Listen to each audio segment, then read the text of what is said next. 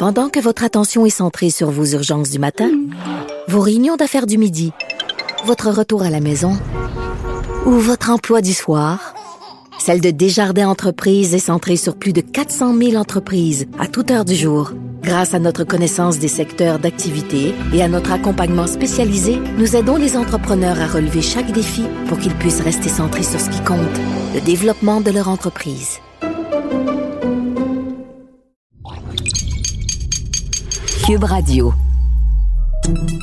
Salut, c'est Charles Dran avec l'équipe dans 5 minutes. On s'intéresse aux sciences, à l'histoire et à l'actualité.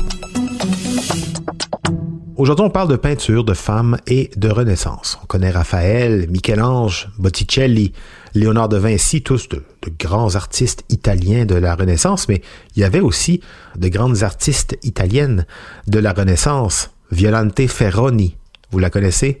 Non? C'est normal. C'était une femme et les femmes de l'époque, même si elles pratiquaient l'art elles aussi, elles le faisaient bien souvent dans l'ombre. Elles n'avaient pas le droit d'entrer dans les académies des arts en Italie, le berceau de la Renaissance. Alors imaginez ailleurs, même si elles étaient très talentueuses, c'était pas possible. Si bien qu'une mécène s'est donné le projet d'utilité publique et historique assez récemment de retrouver tous ces artistes oubliés qui ont fait l'histoire de l'art il y a plus de cinq siècles. Et c'est cette histoire de mécénat que nous raconte Véronique Morin aujourd'hui. Ah, les grands maîtres de la Renaissance. Léonard de Vinci, Michel-Ange, Botticelli, Raphaël. L'Italie était au cœur de ce mouvement de renaissance dans les arts, marqué par ces grands maîtres qui utilisaient des principes de logique, de mathématiques et les connaissances scientifiques pour réaliser leurs œuvres. Ils ont été sans contredit extrêmement prolifiques. Leur talent leur donnant accès aux académies des arts, jouissant ainsi de l'appui des riches patrons pendant ce temps, en fait disons-le, pendant 500 ans, alors que la gloire des maîtres de la Renaissance était célébrée et vénérée à travers le monde, peu se sont demandé, mais où sont les femmes? Ah, bien sûr, elles se retrouvent sur les tableaux, souvent nues, des objets de curiosité, et on nous laisse à penser que ces femmes de l'époque de la Renaissance n'avaient d'autres ambitions que de se faire peindre et de se faire voir. Et pourtant, en se promenant dans les rues de la ville de Florence, c'est un peu par hasard qu'une riche américaine philanthrope, amoureuse des peintres de la Renaissance, du nom prédestiné de Jane Fortune, tombe sur un livre qui mentionne une Plautilla Nelly, une artiste religieuse. Ce livre la décrivait comme étant la première peintre de la Renaissance. Jane Fortune décide d'aller visiter le musée di San Marco de Florence pour retrouver l'une des œuvres de Nelly décrites dans le livre. Il s'agissait d'un tableau de la Lamentation des Saints peint en 1569. Arrivée au musée, elle découvre que ce tableau est en piteux état et requiert restauration. Ce fut dès lors le début d'une quête visant à retracer ces tableaux négligés et oubliés des peintres féminins. À la suite de cette première découverte, l'Américaine crée la Fondation pour l'avancement des femmes dans les arts, qui sera basée à Florence, le berceau de la Renaissance. Au fil de leurs recherches et pendant une décennie, elle et son équipe découvrent plus de 2000 œuvres d'artistes peintres féminins qui avaient été reléguées aux oubliettes dans les greniers des musées, les sous-sols d'églises et dont certains de ces tableaux étaient même rongés par les vers de bois. Les œuvres récupérées les plus importantes incluent David et Bathsheba d'Artemisia Gentileschi et Le dernier repas de Nelly, qui a été dévoilé au musée Santa Maria Novella en 2019 après quatre années de restauration.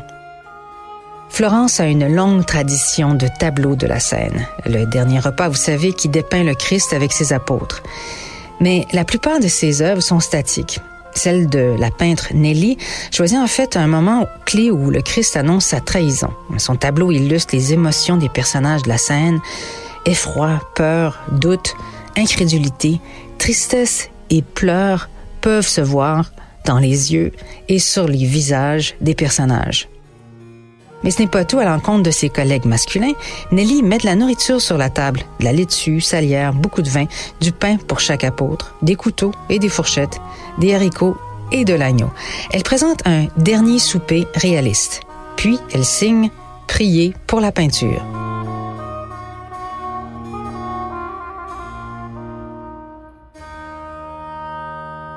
Parmi les autres artistes découvertes par la fondation Advancing Women Artists, on compte deux grandes œuvres de Violante Ferroni, qui est une artiste prodige du 18e siècle dont on sait encore très peu de choses sur elle aujourd'hui. Née en 1720, Ferroni a vécu une période de grands changements sociologiques à Florence. À l'époque, les artistes féminines se limitaient généralement à peindre des natures mortes et des petits portraits. Mais alors qu'elle était encore dans la vingtaine, Ferroni a reçu une prestigieuse commission de l'hôpital San Giovanni di Gio de Florence pour peindre deux ovales, chacun d'entre eux de 8 pieds par 11 pieds et demi, c'est-à-dire 2 mètres et demi par 3 mètres et demi, avec des scènes spirituelles pour aider à guérir les malades.